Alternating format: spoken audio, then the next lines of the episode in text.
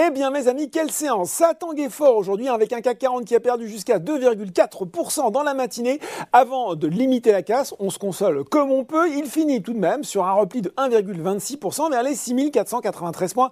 Il faut dire qu'entre remontée des taux, crainte inflationniste avec la flambée récente des prix de l'énergie, inquiétude autour de la croissance chinoise, eh bien les investisseurs ont effectivement quelques motifs de préoccupation. D'ailleurs, sans surprise, c'est également rouge de l'autre côté de l'Atlantique avec à 17h45 un Dow Jones qui recule de 1% les 33 942 points et un Nasdaq à moins 0,6% vers les 14 354 points. Et pourtant, l'enquête ADP eh bien, l'a fait ressortir des chiffres encourageants avec 568 000 emplois créés en septembre contre 400, 430 000 attendus on verra ce que ça donne vendredi pour les chiffres officiels. Allez, on regarde ce qui se passe euh, du côté des valeurs françaises et on retrouve Eramet solide en tête du SBF 120, le producteur de nickel hein, qui a notamment profité d'un relèvement euh, de recommandations d'Exane BNP Paribas passé euh, de neutre à surperformance sur le titre avec un objectif de cours à 92 euros.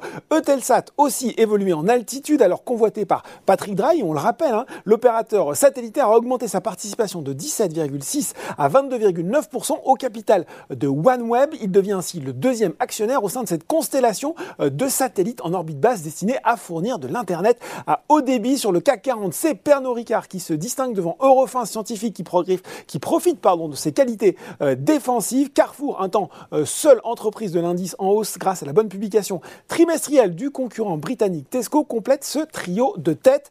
Si on s'intéresse maintenant aux baisses, séance rouge pour les valeurs de l'or noir qui recule avec le prix du brut. Alors oui, le Brent cède 1,7% à un peu plus de 81 dollars le baril, emmenant dans son sillage Valourec, CGG ou encore Technip. FMC, le chimiste Arkema aussi marqué le pas. Et puis sur le CAC 40, les valeurs de l'auto étaient euh, toutes en marche arrière à l'image de Renault, Stellantis et Michelin et ses Publicis Group qui complètent le tableau.